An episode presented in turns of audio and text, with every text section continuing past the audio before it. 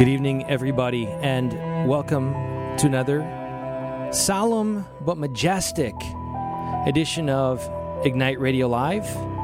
Over the five mighty stations of Annunciation Radio, you're with Greg and Stephanie Schlueter, and we are blessed to be together with you during this Advent season. So blessed to have a really awesome brother in Christ and Way guest tonight. awesome. We're going to get to him very quickly. And it actually ties into our message tonight to a little bit of an advertisement. We are in the second week of our four week journey into the heart of Christ's Mass. We call it Presence for Christmas. The simple phrase, I hope it doesn't become cliche, but no presence with a T surpasses the gift of presence. No presence with a T surpasses the gift of presence. And so, presence for Christmas, brothers and sisters out there, we invite you. Make the commitment. Come tomorrow, St. Joan of Arc, 6.30 p.m. Very powerful last week. Yes, just blessed in incredible ways to come before our Eucharistic Lord together um, with a very uh, filled out church. I think 160, 170, not that numbers matter, but just to be able to come together in community like that. And um, Peter Range from the Respect Life office did an amazing job in his testimony, and people were so generous supporting his ministry. We in our nonprofit just felt very much the Lord putting on our hearts to extend during this um, Advent season to bless other nonprofit ministries. And so just delighted um, to be able to be that conduit in, in that realm, but just very powerful, all ages. From elderly to little crying babies, which was beautiful Absolutely. coming before the Lord, confessions going on throughout, and the procession of candles down to the burning bush was just very moving for so many. There were a lot there who had experienced an Ignite before, or Presence for Christmas, but many newcomers um, that were just very moved, and the Lord used that. And so to have the good deacon bring the Lord, you know, out from the tabernacle and to be present as a present to us and um, just miracles happening, you know, in people's hearts and knowing so many of the heavy stories that people um, brought before our Eucharistic Lord. And as um, the deacon brought Jesus down in the monstrance in closer proximity and people coming and kneeling down before him, you So know, beautiful. just very powerful. So we praise God for the miracles we Mm-hmm. know that He did and will continue to do over the next few weeks. So again, presence for Christmas, St. Joan of Arc here in Toledo, 6:30 p.m. tomorrow, Wednesday, and then the next two Wednesdays following Christmas. Tomorrow night, absolutely, the we're featuring Annunciation Radio. So you hear Deacon Mike share at the very beginning a story. So the pivot point, Steph, we're going to pray in just a moment here. But the pivot point is speaking of this beautiful pyramidical structure we call the burning bush. I experienced this first in the Bronx 25 years ago, if I if my dates are right, and uh, I was living with Father Benedict Groeschel. I had uh, been evangelizing all over the country for um, Steubenville, and I had experienced. Um, e- experienced this uh, structure. I was invited by our guest tonight, Joe Campo, to come and help chaperone uh, in the inner city Bronx. And I'm not going to tell you the story. We do have an entire program about it with others who were present and actually some articles that have been written about this. But I call it a Eucharistic miracle. And uh, in a sense, um, small m miracle, but maybe even a bigger m miracle in that it involved two gang members. And I use that word maybe loosely, but groups of guys who were adamantly uh, opposed to each other, who at each other's throats, if you will, literally. And uh, in the context of uh, one of the priests, one of the friars, processing with this burning bush after saying, proclaiming that gospel about all who touch Jesus' cloak will be healed. The woman who touched Jesus' cloak, he processed with the monstrance throughout this group of teenagers in this summer in the Bronx, in this gym. And uh, I saw one of the gang members touch this and just buckle, just overwhelming, you know, waves of sorrow, uh, sadness. And I saw the other guy, his uh, enemy, come across the room and just come over and hug him. And it was a moment of just profound um, grace, blessing, miracle. I don't know how to put it. That these two groups that have been at each other's throats for so long, we saw reconciliation right there in the presence of Jesus. That took place for me 25 years ago, and it was the occasion for me uh, after thinking maybe I'm called to the priesthood and uh, studying for the Diocese of Peoria. Brought it to Mount 2000, uh, initiated Mount 2000, but I discovered all of that um, in the Bronx uh, at this Youth 2000 that was being led by our guest tonight. We're going to go to that story in a second, but let's pray right now. In the name of the Father, and the Son, and the Holy Spirit. Amen. Amen. Dear Lord Jesus, you meet us all where we're at right now. You want us to keep it real. You don't want us to present our idealized self or the way we would like to be so much, God. You see the truth of our nature and you love us anyways. You want to heal us anyways. You want us to open up those parts of ourselves that you fashioned for yourself. And so, Lord, maybe many right now are listening uh, and like me, maybe not feeling quite at home here in this place. Maybe not quite at home even in our own homes.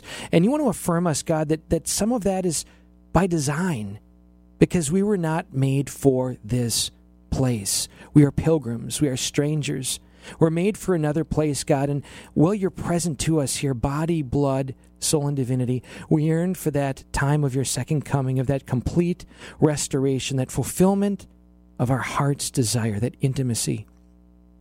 We thank you for Joe, who's with us tonight, who's going to share with us uh, just his own journey a little bit and share with us the beauty of communicating this in story, in powerful, impactful story.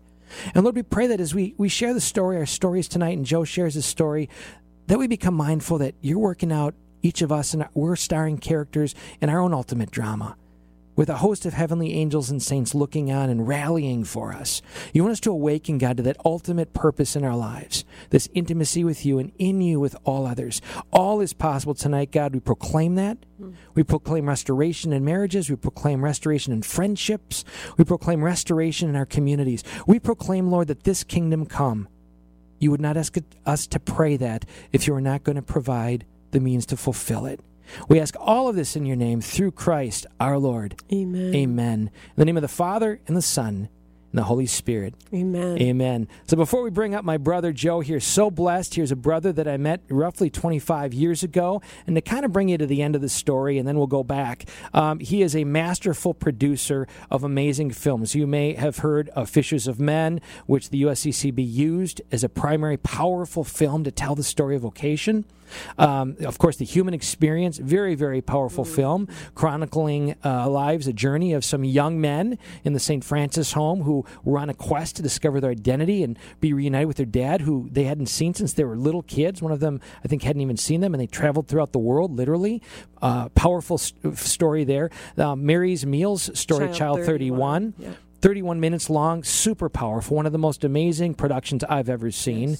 And uh, I, I look forward to seeing their new movie, Outcast. So it is really um, uh, just a blessing to see these movies. You could purchase them, certainly. Um, I think some of them might be on Netflix or Amazon. Joe can tell some more about that. But with all of that, adieu. Welcome, Joe Campo, all the way from the Bronx. How are you, brother? Thank you, Greg. Thank you, Stephanie. I'm actually in Brooklyn. Okay, we'll go with that. Brooklyn. Don't call a Brooklyner from the Bronx, right? That's right. I can't believe it's 25 years. My Oh. goodness, I was thinking before I got on with you tonight, how many years has it been? So I'm glad you answered that question for me because uh, a lot's happened in 25 years, wouldn't you say? Absolutely. Uh, amazing. Yeah. And thanks for reminding me of that fantastic story of the young men in the Bronx. I mean, Mm. when you were- when you were telling the story, I was picturing the whole thing right back in my head again. It was just beautiful, wasn't it? It was. I have shivers going down my spine. And, you know, Joe, for me back then, came from a faithful Catholic family. But if you were to ask youth ministers, you know, how are you going to impact youth today? This is the big question. How are you going to impact adults today? You know, I, I would have thought, well, you need this great book or this great message or this powerful speaker, or you need to have the multimedia. None of that was present. It was Jesus yes. in the Eucharist reaching the most unlikely of people with the, the profound simplicity of his presence. But, um, so, anyways, let's back up a little bit and uh, maybe begin just in a few minutes, if you will. How did you come, uh, Joe, to really kind of know Jesus Christ and live in your Catholic faith? Because I assume you didn't come out of the womb that way, or maybe you did. But it traces No. the story up to the point of uh, maybe where we meet. No, I mean, I, I always had a very uh, strong belief and profound belief in God. Always. I, I was the oddball in my family, quite frankly. And so I was the type of kid who never, who could never pass a church without stopping in, always knowing it was God's house, you know. So I, but, but, um, you know, I grew up in the I grew up in the '60s and the '70s, and so um, you know, you take a left turn, if you will, you know, The whole culture. and, and Yeah, we took. I took that left turn, went over the bridge, you know. But I found my way. Brooklyn but I found my way back. But I found my way back uh, through a very profound spiritual experience in Medjugorje. Hmm. Just that simple. That's how I met the friars. That's how I became friends with Father Benedict, and that's what brought me to Youth 2000. I had a profound experience at 11 p.m. at night on August 15th, the Feast of the Assumption, Yes. and knew that I should never, ever, ever turn back. And after explaining my experience to Father Benedict, he had said to me, Joe, don't look back. And Greg, Stephanie, I never did. Mm, Praise God. Never did. He, you know, he gave me that strength, and he gave me that courage uh, to do that. I don't think it was something I would be able to just do on my own, but I never did look back, and that's when he kind of handed me the St. Francis home, and out of the St. That's Francis only home. he could do, right? You Well, can only the imitate him if you want. Benedict- I mean, listen, I, Joseph, I live in you Brooklyn, can take the St. Francis home. right? I mean, I, I live in Brooklyn, but I didn't grow up in Brooklyn. I, I grew up in the suburbs. I grew up in the woods. Hmm. You know, so to come here was not the kind of thing I had in mind. Actually, after my conversion experience, I really believed I was going to go to a third world country, maybe learn a new language and help people that way. Not, mm. never did I ever believe I'd be going to Brooklyn, mm. Mm. and that was 27 years ago. Wow. So two years This month before I makes met it you. 27 years. Wow. We've had about 300 young men come through this house, but everything that I did through this house extended out to other ministries. Example, Youth 2000. When that was born here, when I brought that to the to, to the East Coast of the United States here, I had all the young men who were living in the house work Youth 2000s. Mm. Let me pause you a second, Joe, just for our listeners. My apologies. So the Francis home is a place. Who? Who? What is that all about? In a word. Well, it's a, it's a home that Father Benedict started back in 1967 for young men who need a second chance in life. Mm-hmm. That's what he told me. And when I got into the house, it was second, third, fourth, fifth, sixth, seventh chance in life. You know, mm-hmm. this was the last stop. This was the mm-hmm. lifeboat. You know, and so I've been uh, I've been playing the sort of surrogate father here all of those years, and getting young men back. It's a highly structured environment, and actually, we had two houses over the last uh, 27 years where I had 15 guys mm. living in community, and we also had a chapel in the house with the Blessed Sacrament. Matter of fact, Father Benedict asked me one time, Joe, how do you do this so well? Mm. I said, Father. We have the Blessed Sacrament upstairs. He goes, "Oh, that's right, that's right, that's right." Beautiful. As if you couldn't be an answer to the question of how of, of, of its excellence, right? Mm. It's got to be something more than you. It's got to be Jesus. huh?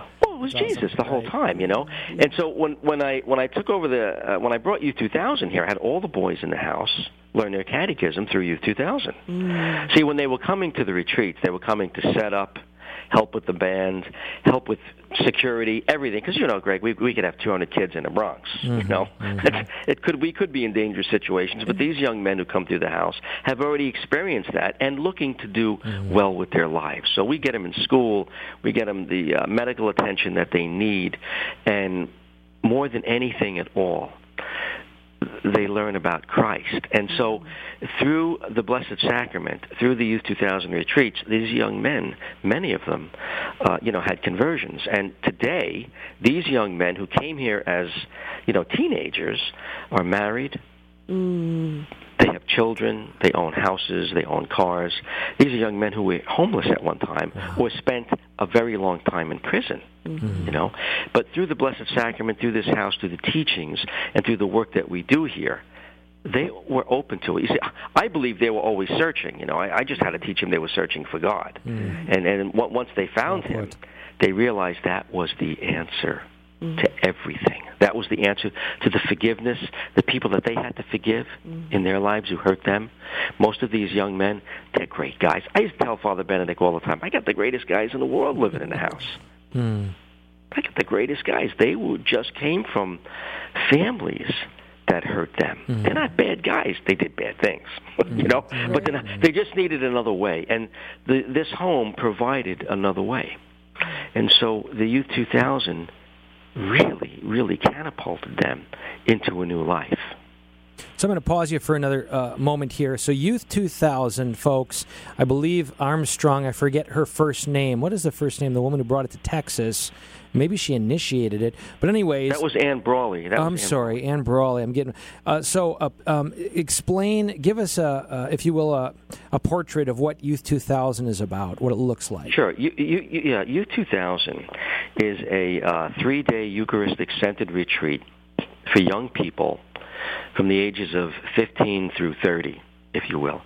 And at that retreat, at the three days, uh, you get an instructional mass you learn how to pray the rosary. You learn what the sacraments are. You learn about all the sacraments. Mm. And you get a, a chance to participate uh, in the Mass, if you will. Uh, just because you're there, you're now participating, you're part of the Mass. And people learn that. And, you know, when you have an instructional Mass and you have the Blessed Sacrament exposed for that amount of time, that's what I call radiation therapy. Yes. Something has Amen. to happen. Amen. You know, and you, you, and you already have an audience who's searching. They're adolescents. They're already searching. And, and through the Blessed Sacrament through the teachings, through the slowing down and calming down and the Eucharistic procession, through all of that, you get an opportunity to slow down, to have quiet time, and to think.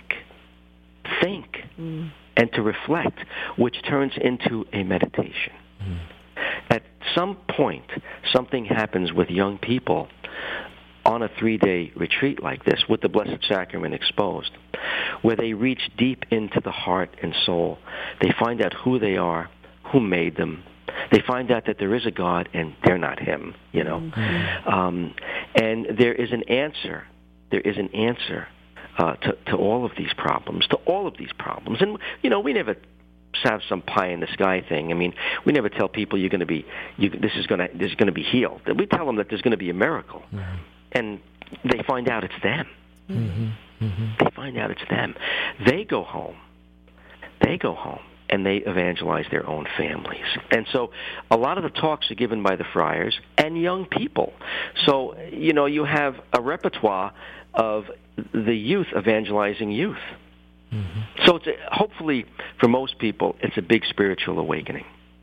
You know, what struck me as you were talking, Joe, was I was blessed to be at a Youth 2000 um, in Columbus, which I think was like 1993, maybe. Mm-hmm. Um, and very powerful, very powerful. As you were, you know, describing the event and talking about time to think and just that quiet, I can't imagine that they're even more powerful in today's culture because it seems like there's less and less with cell phones and devices and the earbuds in all the time that that quiet time has to stand out even more in today's youth culture. We're on overload. Yeah. Everyone's on overload. Stephanie, I have to get up at 5 o'clock in the morning in order to have at least an hour or two mm. of silence. Mm. And so that's what I do. Mm-hmm. I get up at five o'clock in the morning. I have a fireplace. I turn on my fire, do my prayers. I don't even I don't even open up the window shades mm.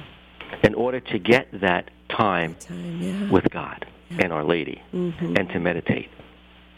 Awesome. And even if I go to even if I go to the mass at eight o'clock in the morning, by the time I get there, I'm already frazzled. Right. Wow. right. Isn't that something? You're frazzled. Yes. Yeah. Yeah. Yep. Yep you're frazzled. So I, I, I have a new I have a new way of doing things, you know, and I've been just doing it now for the last few months, and it's working. I'm up at five, and I look forward to it. As a matter of fact, people think I'm crazy because I'm laughing when I'm going to bed. What are you doing? I can't wait to get up at five. I'm like, who says that? Yeah, right. Like, well, I, That's awesome. I'm saying that, and there's a reason for it, and it works. You know, so I recommend it. Get up early. So the early to bed, early to rise thing uh, is, is, that. That's is that's it. Poignant. That's it, Greg.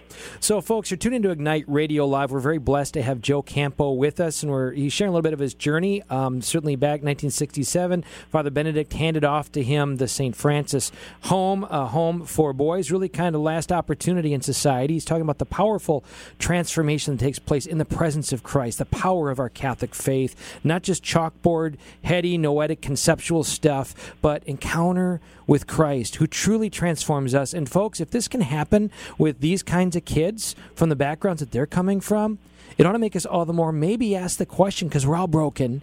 Uh, the degree to which God wants to enter our lives, this this Advent season, anticipating that uh, and His coming. So, what's beautiful? Uh, 25 years ago, I shared uh, my first encounter with the burning bush. It was so impactful. Um, I brought it with me to Mount 2000 or the Mount St. Mary's Emmitsburg, studying for the priesthood there, and uh, they rallied around it. So, a little bit of a child, if you will, of Youth 2000 has been this Mount 2000, uh, which has drawn whatever 1,500 to 2,000 people every year now since well, it must have been like 1994. So it's probably 23 years or so mm. that that's been going on, and the Friars are part of that initial experience, which is a breakout. And then God calling uh, Stephanie and I, of course, down the road after the fact, she makes it clear she's not I the one who drew me from exactly. So nobody write bad letters to us. Um, no, we brought the burning bush to um, the Diocese of Erie, and it was woven into our youth, young adult, uh, I'll say diocesan transformational experience, and um, very much part of everything we did. And certainly those of you in our diocese now know it very well. Ignites throughout this entire region. Hundreds of ignites have taken place. Tens of thousands of people have participated in this burning bush. You're hearing the guy who kind of introduced it to me, and um, somewhere along the line in Erie, PA, I called up Joe and I said, "Hey, Joe, you know, um, you guys just I get to survive and kind of maybe pay some bills. You know, have a craft." And that craft is making crosses at the time. And so um, I'm not sure how new that was, Joe, but that was you know the first follow up with you mm. um, in Erie, PA, and saying, okay, I, me, I want to buy hundreds of these crosses to use as sort of icon, especially to know that they're handmade. So trace for us, if you will, the evolution in the St. Francis home uh, from cross making to movie making. hadn't thought of it. Maybe one and the same, right? To a different cross. Maybe one and the same. it's, it's what happened, you know. I'm a strong believer in change, and I'm strong, uh, and and and I also believe that everyone's an individual. And so, when we were making the crosses, that was specifically part of the program here to know where everybody was at the same time. You know, that's um, smart. Was, what a smart was, dad you are. it was a tough group, you know, and not everybody not everybody was paying attention all the time, you know. So it was also a little bit scary because we had all kinds of saws and things going on. but at the same time, I was able to speak about Christ while we were making these little crosses, keeping everybody busy, mm. and then the fact that I wanted to show them that you could make something that someone else will value, mm-hmm. and uh, which makes you valuable.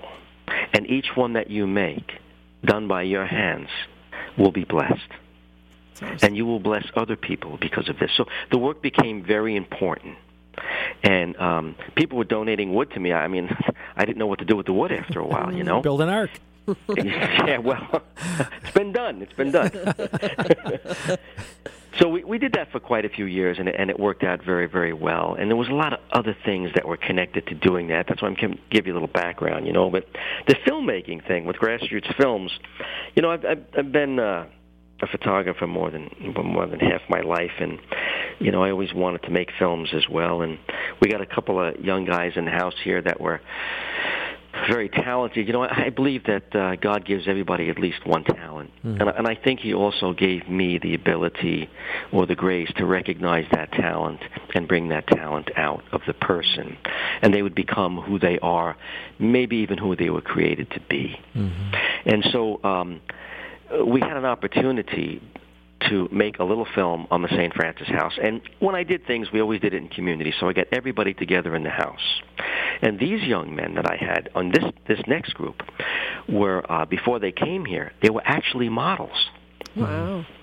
They were actually models in Europe. They were very young, but I got them. At, they wanted to live here, so I said no models in my house. if you want to live in this house, you call up your agent right now and you tell your agent throw my phone number away. Mm.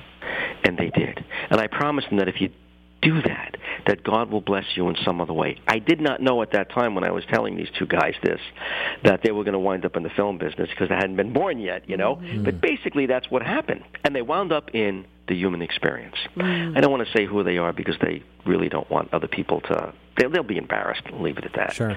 Uh, at any rate, um, we got everybody together and we made a film about the St. Francis House, and it was good. Mm. I mean, we did it with a little handy cam camera, you know, one of those six hundred dollar mm-hmm. cameras. Yep. And so right now, I said, okay, you're a director, you're a producer, you're a writer, you're a gaffer. What's that? Look it up. We're all, we're all homeschooled. Get the books out. So everybody was homeschooled, and we made this little film, and it was about them. And you know, who at a young age wouldn't want to be involved in a mm-hmm. film? Beautiful. They're all a bunch of hams anyway, you know. And you know, these guys have been through hell, so they have a great sense of humor. You know, they, Right. the other side of it is they Very have a great real. sense of humor. Yeah, very real. I like to bring that out. You know, we make this film on the St. Francis House. I show it to Father Benedict, and he's blown away. Mm. Totally blown away. Now, our home, the St. Francis home, survives strictly on donations. We're the same as you guys. Mm-hmm. Mm-hmm. You know, we're 501c3 too. So anything that comes to the house, we have to raise the money. Well, I wanted to use this film to raise the money. It was so well done. They liked it. We had talent. The guys looked good. We had the right music. It was edited beautifully. The first thing we ever did. It winds up on EWTN, and I wind up getting a, you know, like a pound of mail, mm. It's awesome.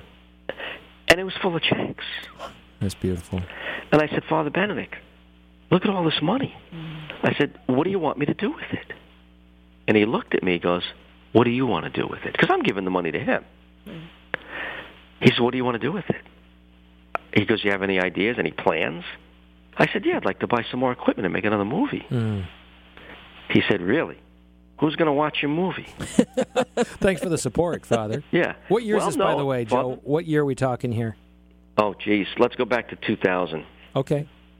maybe a little bit earlier. Yeah, no, 2000. We'll say 2000. Okay. And so um, I said, well, I don't know. I just really think that we can do it so well that you know everybody will want to watch it. He said, buy your camera. so listen to this though. This is a, something else had happened during that same week.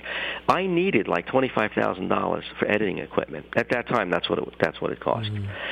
And we didn't have that, and I knew that I couldn't start without that as well. And so Father Benedict said to me, "Look, if you really want to see God's involved with your project, start it with no money, mm-hmm. and we'll know." A week later, a, a gentleman that I know, he wasn't my friend, I just knew him, came knocking on my door in my office and said, "Listen, I've got to talk to you. It's very important. The Lord won't let me sleep at night." Mm. I, so I thought I was doing a counseling session, right? Right. Mm-hmm. I said, sure, sit down, no problem. Close the door. He said, listen, the Lord wants me to give you like $25,000. I don't know why, but all I know is that I can't sleep until I give you this. Hmm.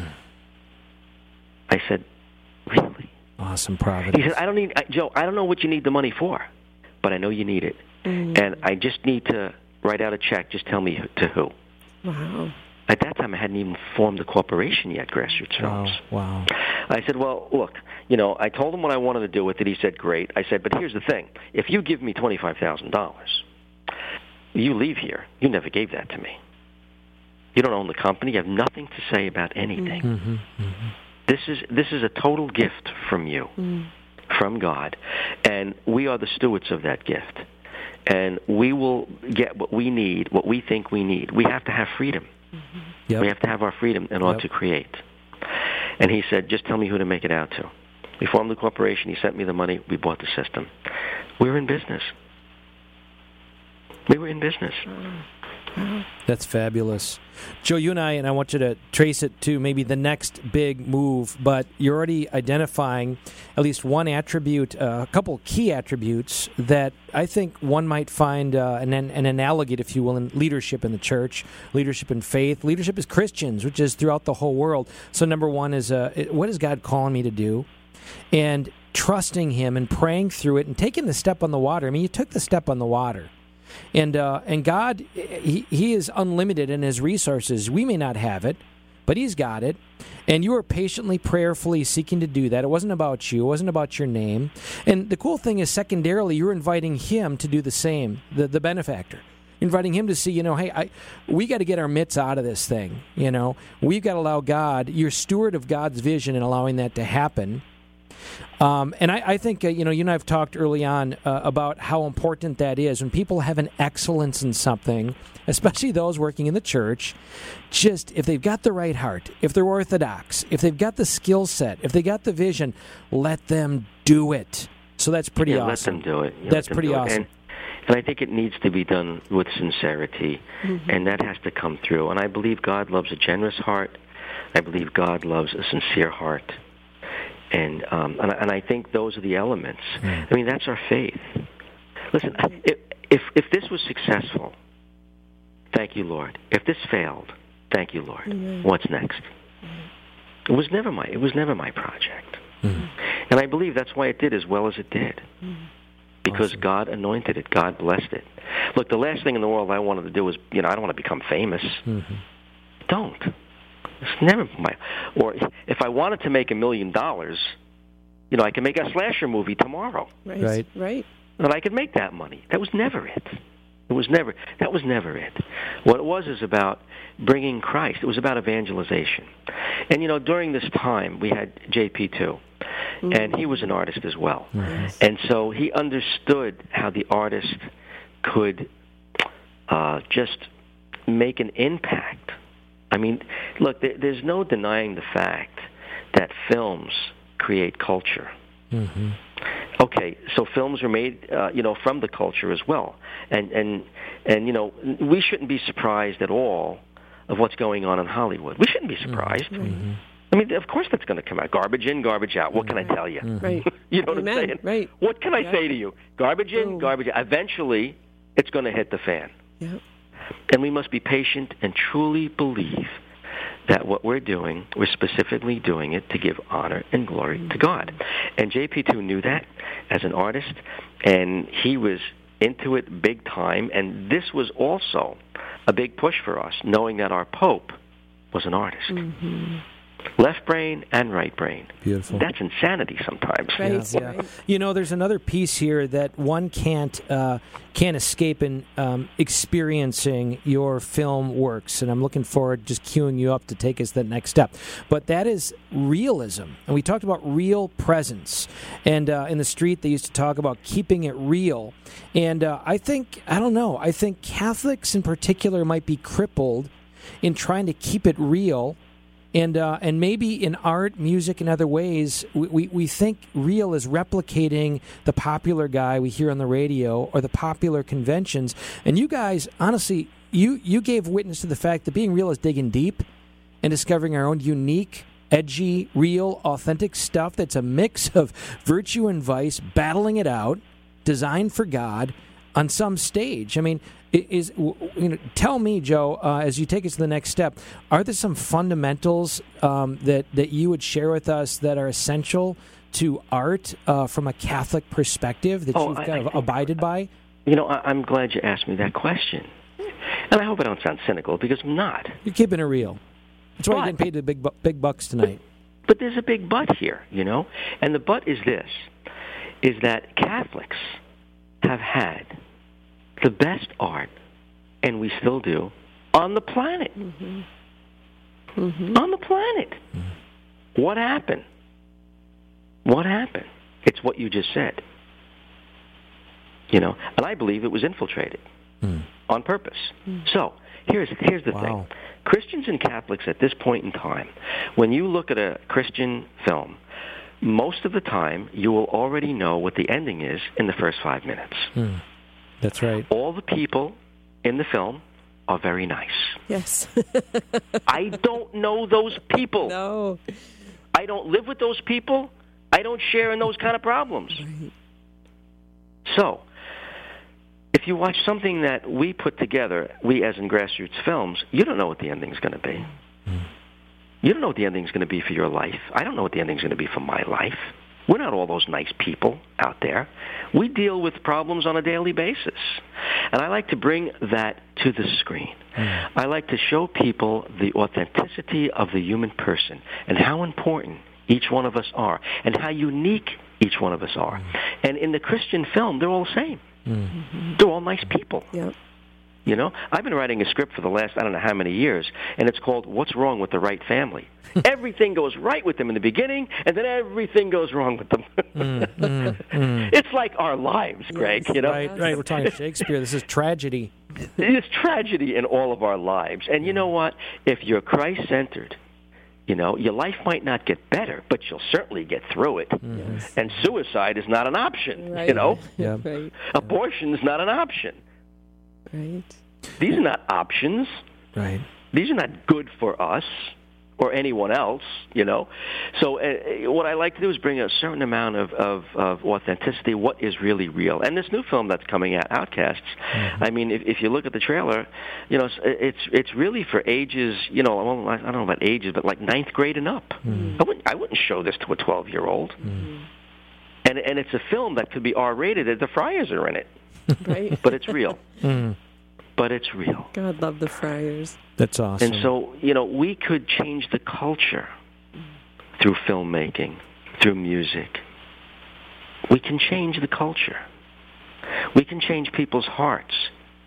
It's undeniable the power of art. It's undeniable. And so, if we're going to do this, and we're going to do it for Christ, I, we should do it first class, That's right. or don't do it at all. That's right. Amen. You know, or don't do it at all. and be willing to advocate for that too and that's a key thing you've uh, you know reinforced i don't know if taught me certainly i might give you that credit but reinforced that uh, if we want excellence I mean, excellence has a price, and it's not about being rich. It's not about any of that.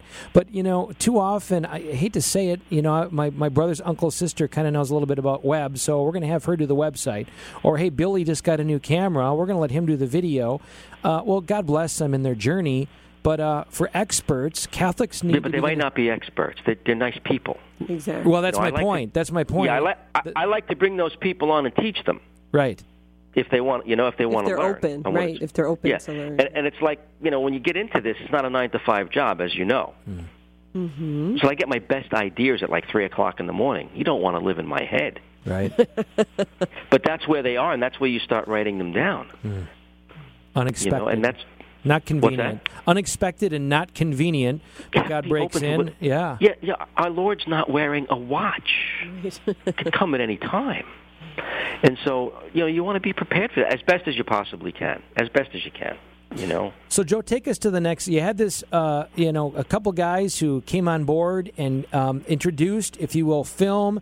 It touched a passion that was in your heart. You had camera familiarity, maybe even some expertise, and at least still want to do films. Um, you did this St. Francis thing. You have Father Benedict there, who's a good father uh, for you and a big brother for you. And um, you, you posed to him that you wanted to do films. What was the next step? Yeah, well, the next step was uh, we were out doing a film on our own. It was a Eucharistic procession in New York City. And it's called God on the Streets of New York. It's a three-minute film that I put together. I was producing it. I had the guys doing it. We it, we shot it for about 60 hours and brought it down to about three minutes. And while we're doing that, I meet a priest who says to me, "Hey, listen, um, want to do a film for the USCCB?"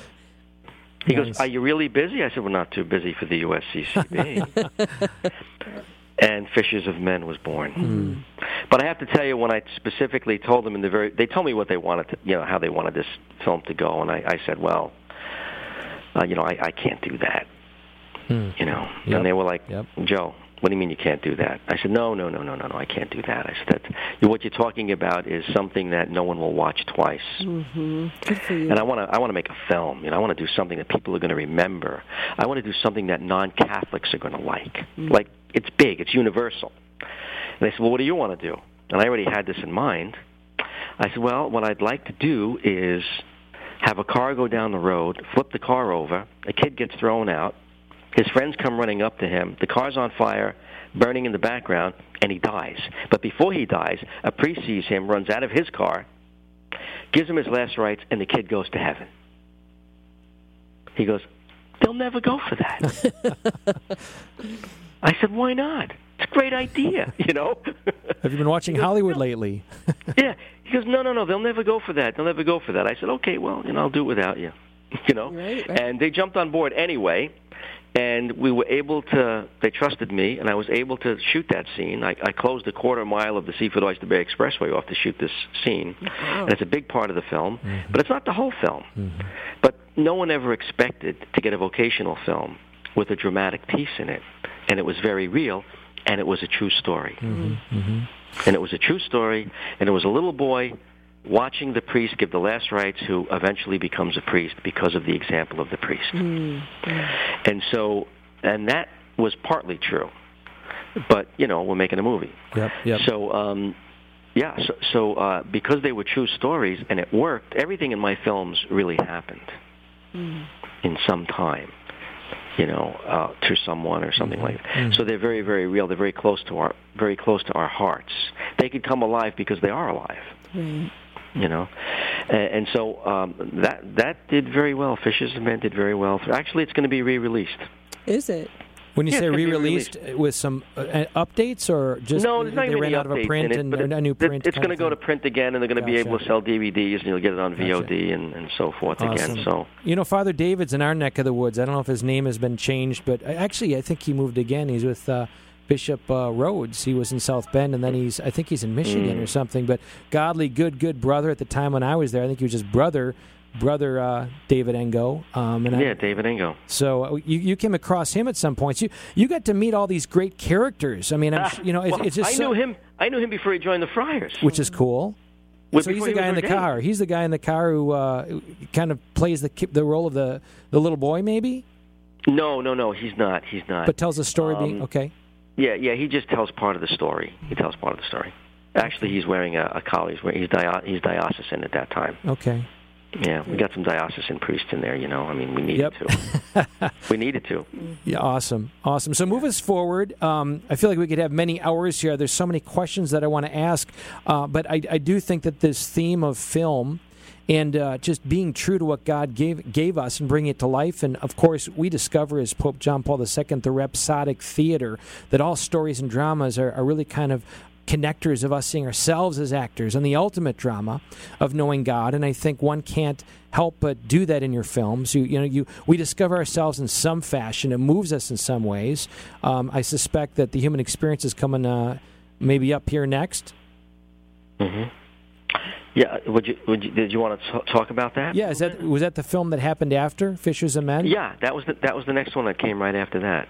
Um, it's it's actually about the boys here at the St. Francis home, and it's about searching for the meaning of life, like all of us. It wasn't a difficult subject, quite frankly, but what what was difficult was taking you through people's lives and a personal look into their lives and suffering, great suffering. All of them, great suffering. Four boys from the house were actually quote unquote stars in the movie, but because it was a documentary, they're not really stars. You, know, they, they they they played themselves. It was live. They weren't they weren't actors. Everyone got to play themselves. And one of the one of the deals I made with all the boys is if they wanted to be in the film, that no matter what happens, I will not turn off the cameras. Wow. And so what and they all agreed to it, even though the arguments broke out during the filming and so forth. Uh, turn off that camera right now. Turn off that camera. I said, turn it off, turn it off, turn it off. And I said, whatever you do, guys, don't turn off the cameras. Deal's a deal, you know. Uh, so what the human experience actually is, and I don't think I've said this to many people, is that it's something that was really behind the scenes. It's a behind the scenes movie. It's everything you would normally not see in a movie. Right. you know, personal look into these guys' lives Yep, yep. who, you know, lived in a group home, got together, called themselves family, and went on this journey. And each location that I took them to identified with a particular problem that one of the young men had. And I'll take you through that real quick. Please one of the boys' mom, one of the mom's uh, boy died. Uh, his mom died of AIDS, and um, so we took him uh, in Africa, where a woman was dying of AIDS, to a whole colony of people, and he had a chance to speak to her as if it was his own mother, because he never had a chance to speak to his mother before she died. He was only nine years old at the time. So there's a whole story on, on Matthew. And one of the boys has his left arm is shorter than his right arm. And he had to go through life people staring at him. That's actually my son Michael. Mm-hmm. We took him to a leper colony. And he identified with the lepers. And there was a healing there. Mm-hmm. A tremendous healing. Very powerful. And Jeffrey and Cliff were homeless. Mm-hmm. So we had them live in the streets of New York City, homeless, for a week when it was 20 below zero Amazing. in boxes. Unbelievable experience. And they identified with the homeless. And so we put all of these stories together And I don't like to tell the ending, but like you said earlier, one of the boys hadn't seen his dad in 10 years. And so there had to be some sort of reconciliation because my idea for the film was for him to be reunited with his dad. So, you know, I, I that's the first thing I shot in the film was I shot the ending Mm-hmm. to see if you know we had a, a big ending, Mm-hmm. And we did, Awesome. and we did. We and were everyone who watches these characters can, in some way, somehow, identify with them, with those problems. In some way, someone wants to be tall if they're short. They want to be short if they're tall. They want to have black hair if they're well. You know, everybody likes the opposite of what they have, and you can identify with Michael that way.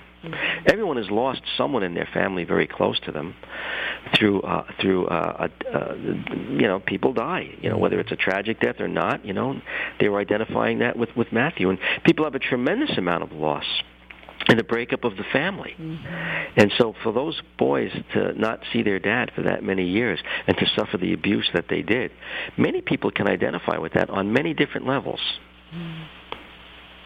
So we, we brought we brought your problems, not you in particular, but the problems that that are in society to the screen, and we told the story through the eyes of these young people. And this is the way you tell a story. Beautiful. Absolutely. We were so blessed. Um, you had graciously invited us to one of the uh, Premieres, red carpet events. That's right, in New York. Joe um, coming out of his limo. with not, those guys and There was no limo. No. in the school gym. Well, a couple Um, wheels were falling off, but No, it was just very powerful. Father Benedict was there, and you Mm-hmm. know, a number of the friars, and um, that was our first seeing of it, right, Greg? Yep. You know, of course, and just very, very, very beautiful. And each time we've seen it since, it just takes you to a different place, and the mm. Lord uses it. You know, Stephanie, what's really interesting is that the boys that are in the film, they made the film as well. They've never been out of their own zip code. Mm. Mm. Wow. This film has Wow. literally taken them to 27 countries. Right. Wow. Yeah, they went to at least 27 countries to show the film and do a question and answer at the end. Mm-hmm. Wow. That's awesome. So, folks, we're so with uh. Joe Campo, Grassroots Films. You can find out more. Just want to let you folks who are listening right now, grassrootsfilms.com. And Joe is talking about a film called The Human Experience. You can certainly, I assume, purchase it there at grassrootsfilms.com. You could probably find it on Amazon also. I can't recommend it more highly. Any of you folks listening out there, uh, whatever, you know, I'll say age, maybe even middle school, um, seventh, eighth grade. I don't know if you would caution me against that, Joe, but we watched it with our older children and found it to be very, very powerful. It puts you in the seat uh, of our own unveiling drama. So, um, Joe, from there, we had uh, what Mary's Meals, uh, Child 31 which uh, you know just you just when you thought you couldn't go further with with, with let's face it a rel- by Hollywood standards a very low budget film but with packed with realism packed with authenticity. I like the word Ju- authenticity. just beauty. and just you know realism encounter. There's no sap or saccharine. You're adding music and it's appropriate. I think it's uh, very tastefully done how you how you weave the story. It's just really masterful. Anyways so child 31 if you can watch that film and and keep it together by the end, um, you're you know you're weaker than me. I'll say I won't say stronger than me. You're weaker than me because it's so moving. Tell us about Child Thirty One, which brought you back to Medjugorje a little bit. I bet some connection yeah, yeah, there. It, it, it, it did because the gentleman who runs Mary's Meals, uh, Magnus MacFarlane, uh, I've known him for quite a few years. And I've been invited to his place in Scotland, but never was able to make it because we're always working here, you know. Um, but he was running this organization, bringing food um, to Bosnia during the war. And it grew into, uh, after the war, uh, it, it just grew into something tremendous where he was still getting donations and food, and he decided to bring it to third world countries. And he was at a point where he was doing it for quite a few years. And when you're working with the same people for quite a few years, you know, things start to level off, if you will. And he wanted to take this to the next level. Hmm. In order to take it to the next level, he gave me a call and said, you'd like to do a film about this, you know. And we were talking about it for years, but it turns out that there were serious now. Mm-hmm. And so I said, well, you know, Magnus, I, I just don't want to make a film because he needs to raise more money to feed more people. It's just that simple. He wasn't taking a salary himself, and he's working out of a shed, just out of a shed. And he's feeding hundreds of thousands of people in third world countries. But again, time goes on, people get tired, people leave the, the organization. It's like you need a good B12 shot in the arm.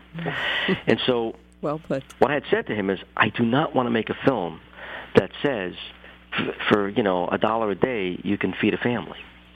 I, I don't want to ask for any money. Period. Period. And he said, I like your style. He said, I've never really asked anybody. People just keep giving. I said, well, that's when we know it's a work of God. So anyway, we made this film, and um, and the reason it's called Child 31 because it tells you in the first 31 seconds how many children have died of starvation in the world. Wow. That's why it's named Child 31. And we take you on a journey of uh, a couple of different families and what their needs were.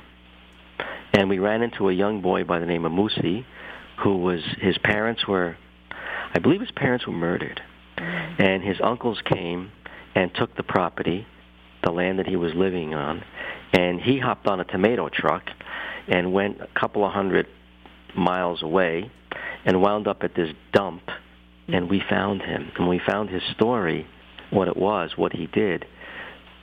We spoke to him and got him in the film and followed his journey around a little bit.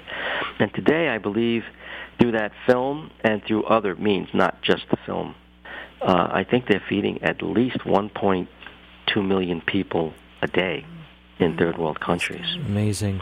but Child 31 is available. You can get that, I think, anywhere. I, you know, I mean, it's free. You can get it online. You can watch it online. We've been benefactors and have spread that um, awareness. It's another organization, folks, that uh, is just uh, thoroughly, I mean, doing great things, um, low overhead, etc. But just this model of getting people out of a cycle, And, out of and a cycle of to do a- poverty, and to educate them and to, truly really get them on a path. to do a little plug for them too. I know now into the end of the year they they have a matching donor, so you, whatever gift you give to them is doubled. So check out Mary's Meals. Um, I don't know what their website is, but I'm sure if you Googled that, Mary's Meals, you can't miss it. yeah, Mary's Meals. Yeah, I- it's I think I think it's marysmeals.org. There you go. Here we go.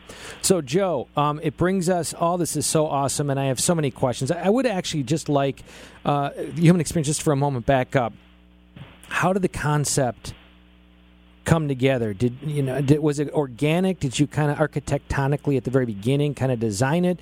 Was it in conversation with the guys? Did you lay it out at the beginning, or did you rewrite it midway? Just in a Yeah. word, how did it come together? Well, you know, because it's a documentary, anything can happen at any time, you mm-hmm. know, and it's one of the reasons why, you know, my style is don't shut the cameras off no matter what happens. Mm-hmm.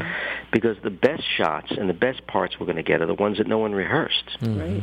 the ones that no one's looking at the camera, the ones that are authentic, mm. the real ones that look.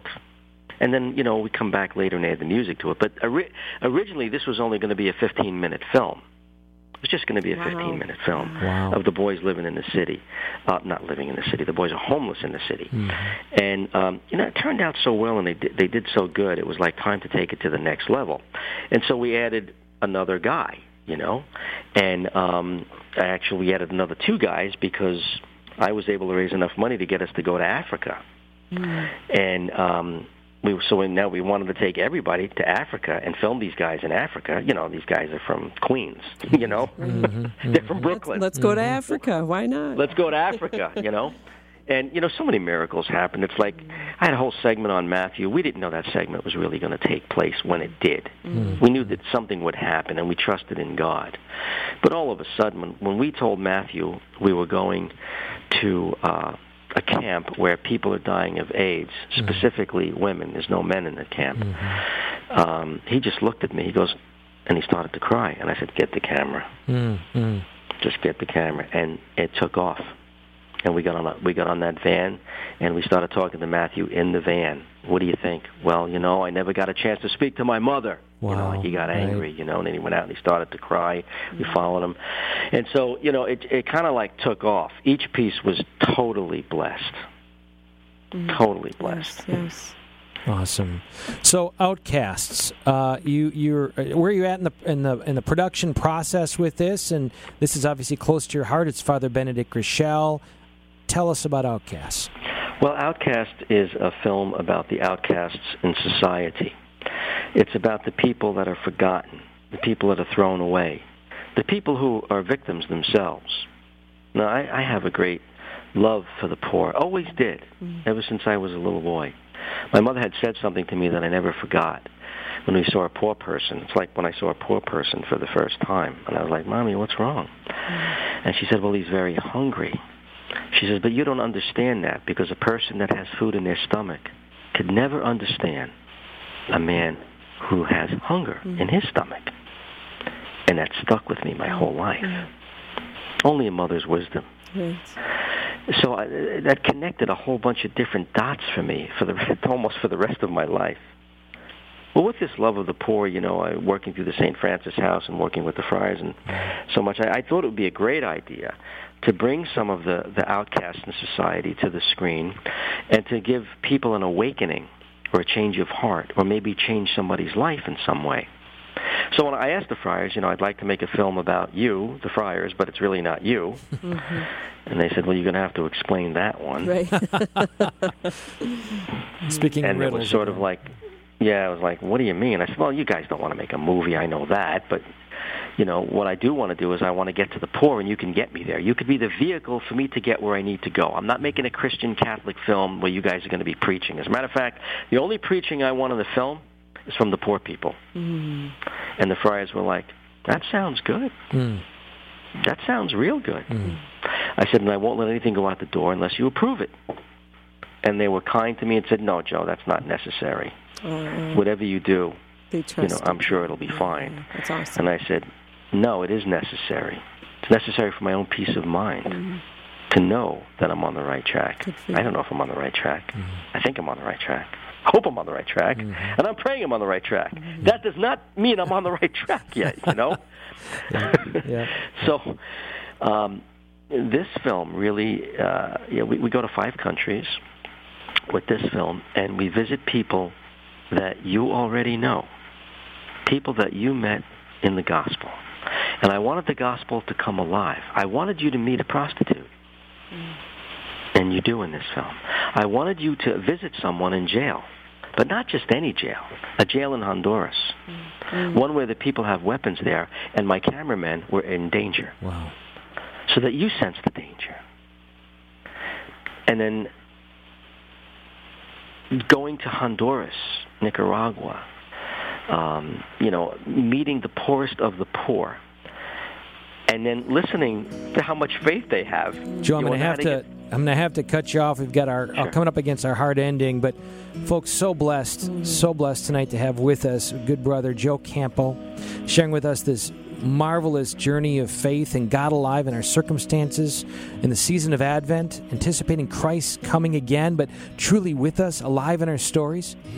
We just want to affirm any of you who are listening tonight just to uh, maybe check out grassrootsfilms.com, certainly, but discover God all the more alive in your own story. And uh, let's lift up one another and uh, truly seek to build His kingdom here on earth by embracing the truth of Him alive in us and in, validating in others. We ask this through Christ our Lord. Amen.